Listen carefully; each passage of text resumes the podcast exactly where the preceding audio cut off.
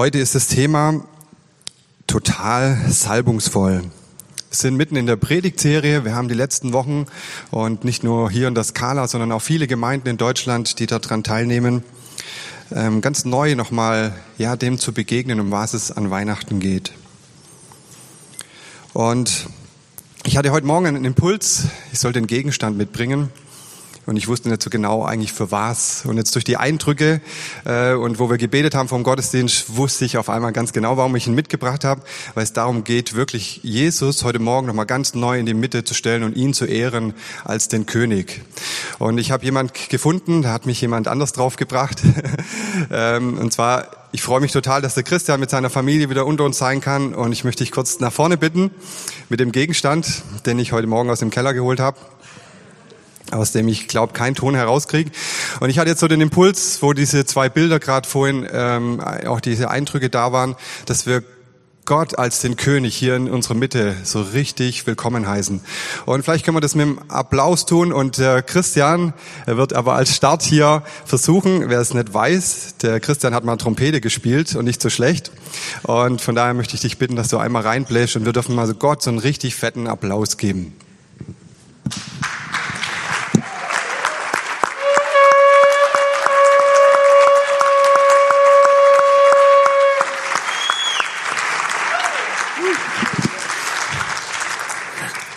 Vielen Dank. Yeah. Darum geht's und da sind wir mitten im Thema, dass wir Gott die Ehre geben. Und wir haben es im Eingangslied schon gesungen. Ja, dein König kommt. Und ich möchte, bevor ich so in, in unseren Bibeltext heute auch einsteige, nochmal uns so ein bisschen mit hineinnehmen. Welcher König kommt da auf diese Erde?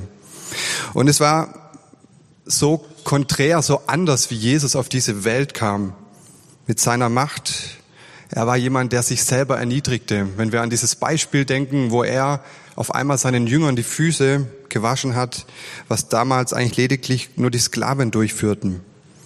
Jesus lebte seinen Jüngern einen Stil vor, der so ganz anders war, wie es vielleicht auch Könige, die wir vielleicht so im, im Kopf haben, getan hätten. Ich will jetzt nicht fragen, wer schon mal so eine Hochzeit von so einem Königspaar angeschaut hat. Ich denke schon einige haben ähm, vielleicht ja von irgendeinem Land die ähm, das Hochzeitspaar angeschaut, wo sie geheiratet haben.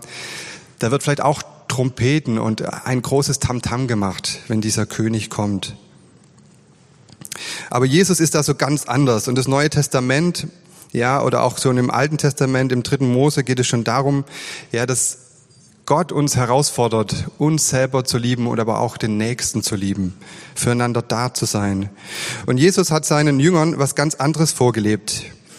Er hat keine Untertanen, sondern das, was Jesus, wo er auf dieser Erde war, er hatte Freunde. Er hatte Freunde, ja, denen er begegnet ist, auf Augenhöhe. Und das hat mich nochmal neu fasziniert, auch in meiner Vorbereitung. Ja, dass es so ein ganz anderer König war, wie wir das vielleicht auch erwarten. Und eine Eigenschaft, glaube ich, zieht sich immer wieder durch, wenn wir auch so das Neue Testament durchlesen, ist diese Liebe. Diese Bedingungsliebe, bedingungslose Liebe, die Jesus ja für seine Menschen hat. Wie er ihnen begegnet. Und im Johannes steht im 15 Vers 5, Ihr seid jetzt meine Freunde, denn ich habe euch alles gesagt, was ich von meinem Vater gehört habe. Er ist so ganz anders umgegangen mit den Leuten. Auch Menschen, die ihm eine Falle stellen wollten, die ihm eine blöde Frage gestellt haben, ist er immer positiv und gut mit ihnen umgegangen. Er hat sie nicht bloßgestellt. Er hat sie manchmal vielleicht auch mit einer Frage nach Hause geschickt oder hat sie natürlich schon auch herausgefordert, aber er ist wertschätzend, mit Liebe und Respekt ihnen begegnet.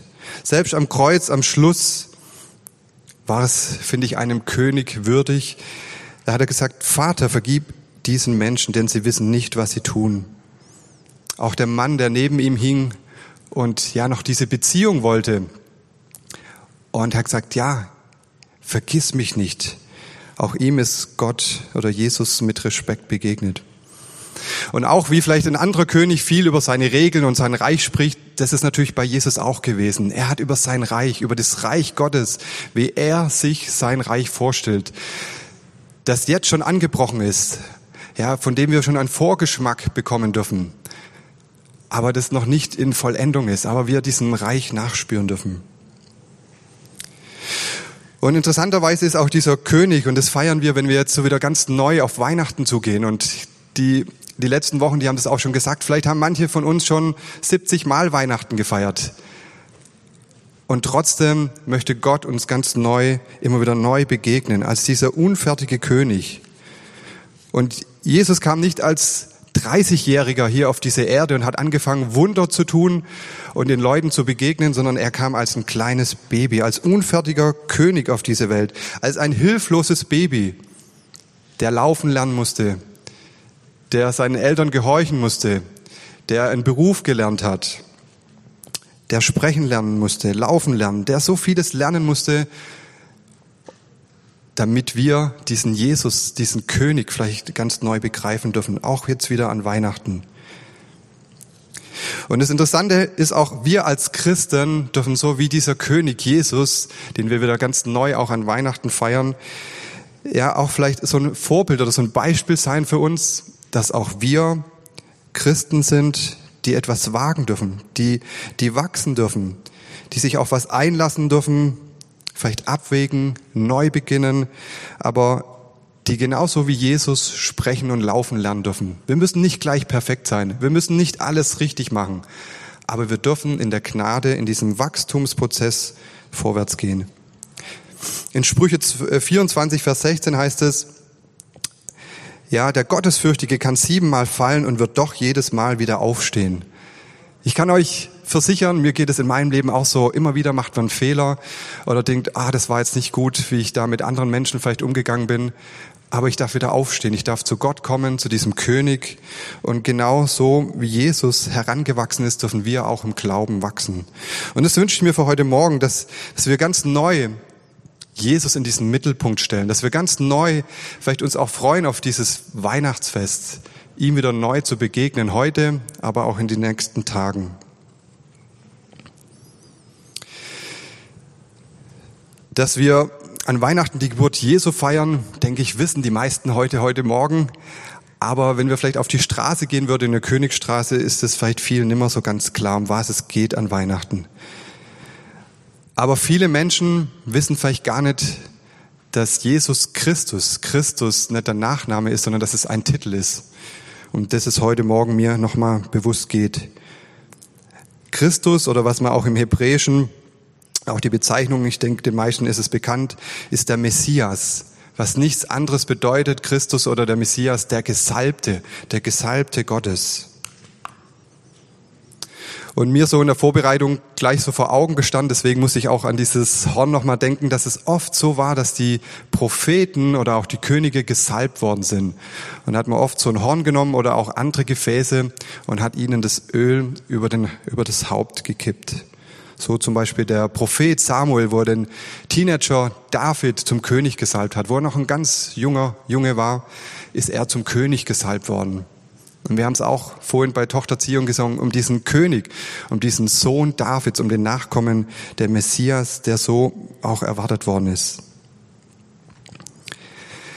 Es geht nicht darum, dass jemand einfach nur gesalbt wird oder dass Jesus der Gesalbte ist, dass er ähm, ja immer wieder gute Hautpflege machen musste, sondern es ging darum, dass er der Messias, der Gesalbte ist, dass er wie damals die Könige auch dieser König der Könige ist, dieser Priester, dieser Prophet schlechthin.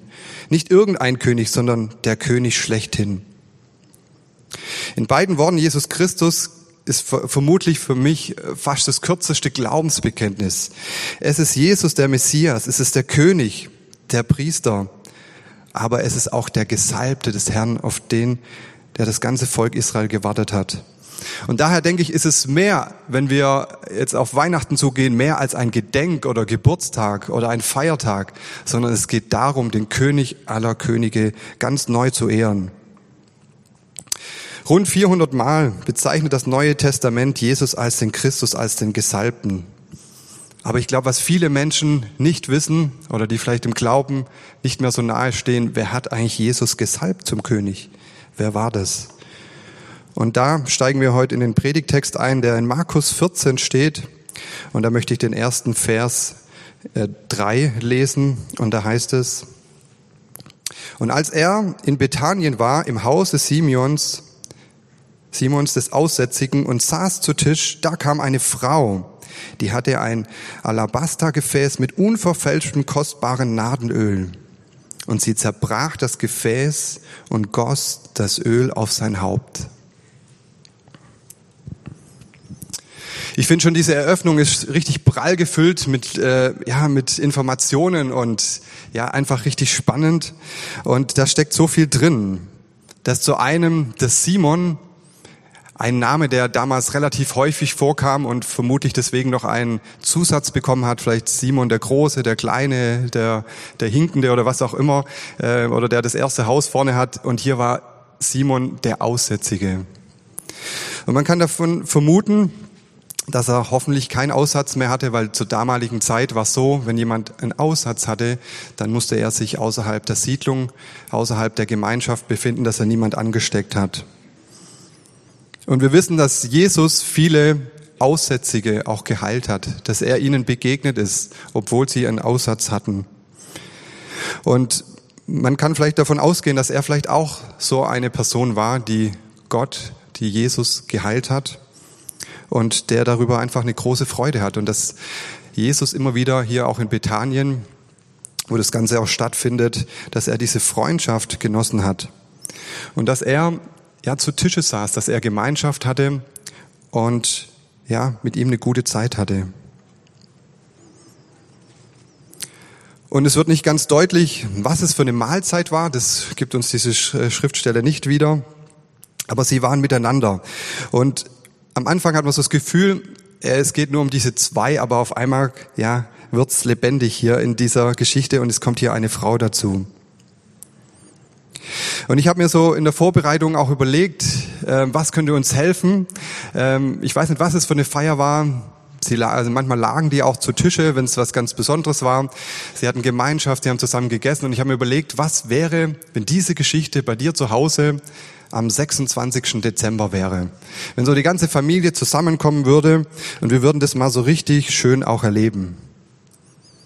Ich weiß, es gibt ab Montag eine neue Corona-Verordnung, das ist nicht an mir vorübergegangen.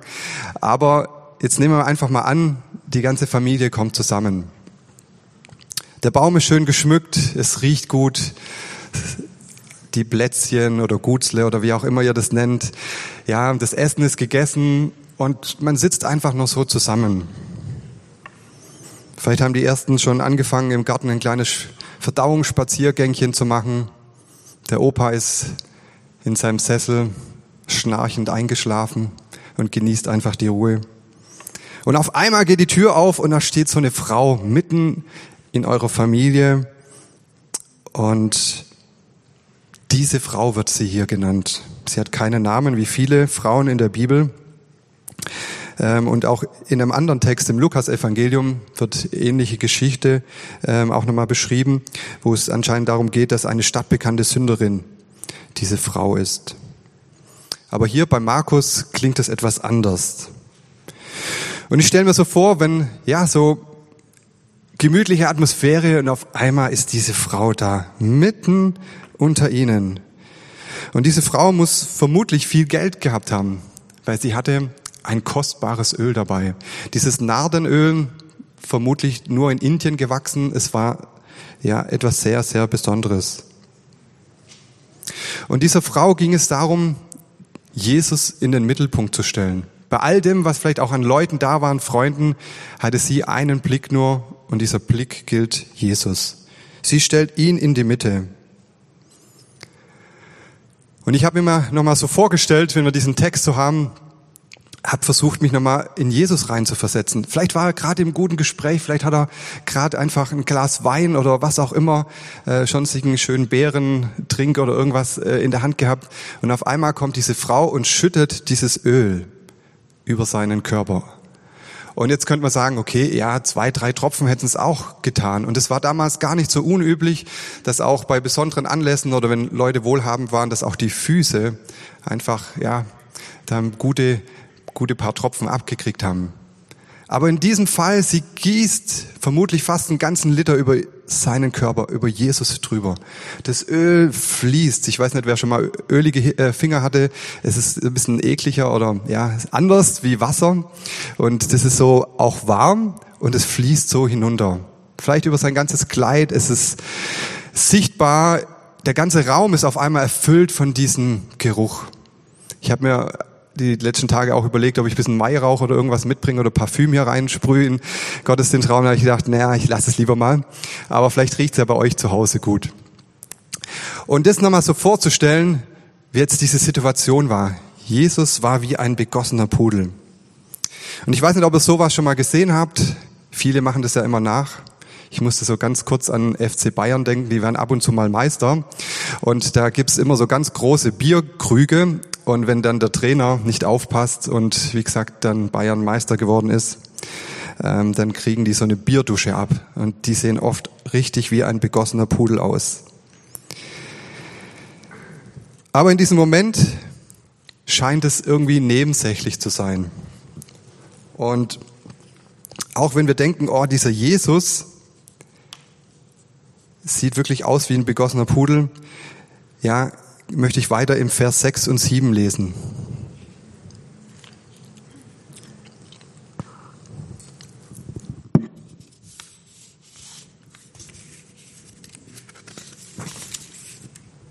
Die Verse 4 bis 5. Da wurden einige unwillig und sprachen untereinander, was soll diese Vergeudung des Salböls? Man könnte dieses Öl für mehr als 300 Silbergroschen verkaufen können und das Geld den Armen geben. Und sie fuhren sie an. Was ist das für eine Vergeudung? Was ist das für eine Verschwendung? Was für eine groteske Situation?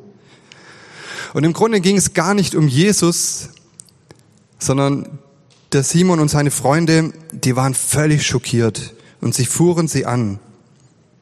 Da war gar nicht dieser Blick von Jesus, dass er noch triefend voller Öl war. Ich weiß nicht, ob ihm jemand ein Handtuch gebracht hat, ob ihm jemand geholfen hat oder gesagt, hey, alles klar, Jesus. Ich weiß es nicht, das gibt uns die Geschichte nicht wieder. Aber die Leute, die entzünden sich an einer anderen Stelle. Sie haben den Fokus auf der Frau. Was für eine Verschwendung, was für ein Blödsinn. Sie sind völlig fasziniert oder äh, schockiert vielleicht, was diese Frau getan hat. Und wenn man sich vorstellt, 300 Silbergroschen, man geht davon aus, dass so ein durchschnittlicher Bürger damals ungefähr ein Silbergroschen brauchte, so zum Leben oder auch verdient hat. Und 30 Silbergroschen, was kurze Zeit später einer der Jünger Jesus auch verraten hat, war so ein Monatslohn. Und 300 Silbergroschen, das war schon ungefähr ein Jahreslohn zur damaligen Zeit. Ich weiß nicht, wenn man das heute vielleicht so umrechnen würde, wäre vielleicht 50, 60.000 Euro. Wenn da jemand zu euch heimkommen würde und würde mal so kurz mal für 50.000 Euro so ein Öl einfach über eine Person drüber schütten, was für eine Verschwendung. Und ich habe mich gefragt, hätte ich vielleicht auch so reagiert? Was wären meine Gedanken gewesen? Und vielleicht waren diese Frage oder so dieses, ähm, Berechtigte auch, man hätte es auch den Armen geben können. Und ich habe mich auch nochmal neu gefragt, auch an Weihnachten, wenn wir so feiern und unterwegs sind, jetzt können wir auch sagen, oh, was ist das für eine Lichtverschwendung? Überall sind Kerzen an, was für eine Energieverschwendung. Ja, wir machen so viel Aufwand um Weihnachten, dann fahren wir dorthin und zur Familie und kreuz und quer, Sprit wird verbraucht. Essen, essen und nochmal essen und da wird immer das Beste geholt und hey, könnte man nicht einfach nur so ganz einfaches Essen machen und das ganze Geld sparen und den Armen geben?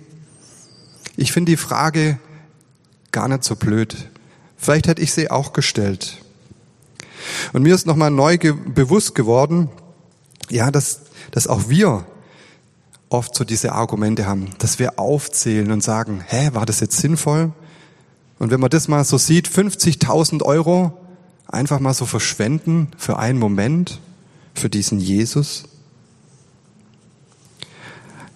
Und diese Frau hat geschwiegen.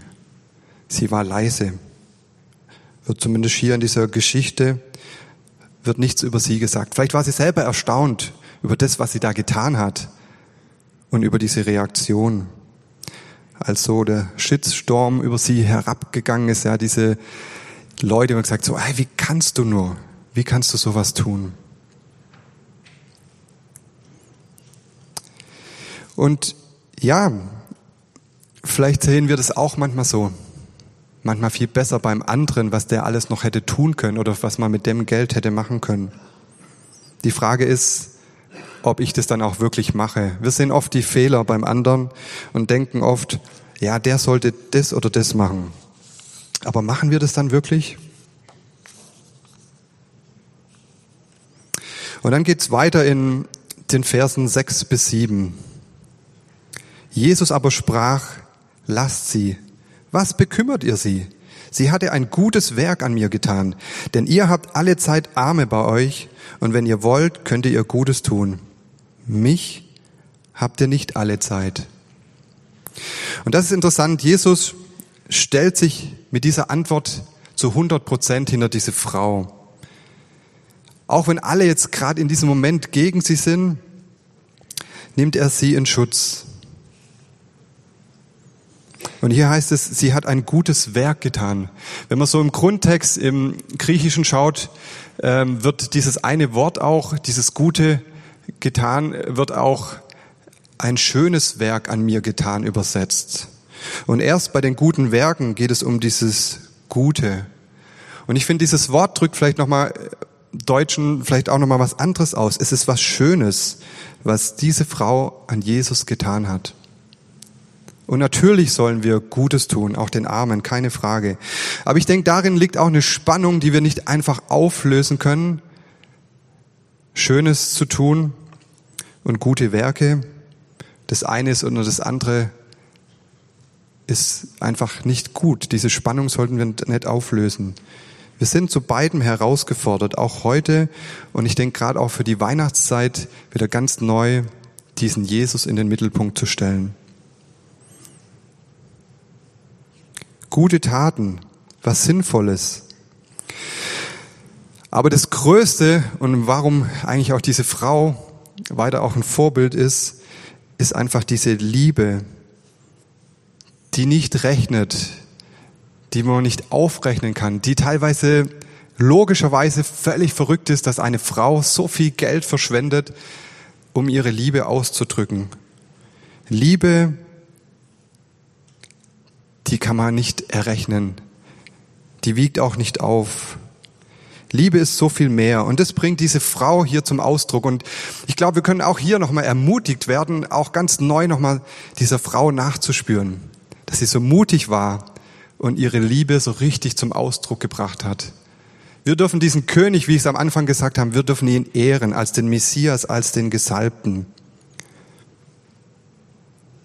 Und man könnte so viel, wenn es um Liebe geht, sagen, wenn zwei Menschen sich lieb haben, ein Ehepaar, dann verbringen die Zeit.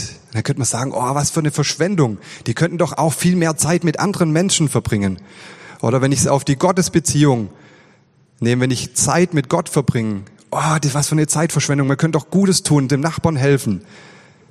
Es ist beides wichtig. Die Beziehung zu Gott und auch die Beziehung, die Liebe zu dem Nächsten. Und das hat diese Frau in einer richtig beeindruckenden Weise rübergebracht. Sie hat ihre Liebe zu Jesus gezeigt. Und sie war richtig verschwenderisch. Sie hat wirklich dieses Gefäß zerbrochen, was zur damaligen Zeit sehr typisch war, auch Ägypten. Das sind so Gefäßen war, die dann zerbrochen werden mussten. Und sie hat wirklich alles gezeigt. Und sie hat diese Feier natürlich gecrashed. Natürlich kann man sagen, hey, zur damaligen Zeit schon schwierig. Heute, wenn sie bei uns am 26. Dezember gewesen wäre, hätten wir auch gesagt, hä, was ist das für eine Frau? Was macht die da? Aber sie hat Jesus in den Mittelpunkt gestellt als den Gesalbten. Lasst sie, hat Jesus gesagt, hört auf mit euren Rechnereien. Für euch, die ihr ausschließlich auf die guten Taten aus seid, werde ich immer vielleicht nur dieser Jesus sein, dieses Vorbild, vielleicht dieser Lehrer, der gute Mensch aus Nazareth. Aber erst diese Frau hat Jesus zu diesem Gesalbten gemacht. Und dann möchte ich noch die letzten Verse lesen, ähm, 8 und 9. Sie hat getan, was sie konnte. Sie hat mein Leib im Voraus gesalbt zu meinem Begräbnis.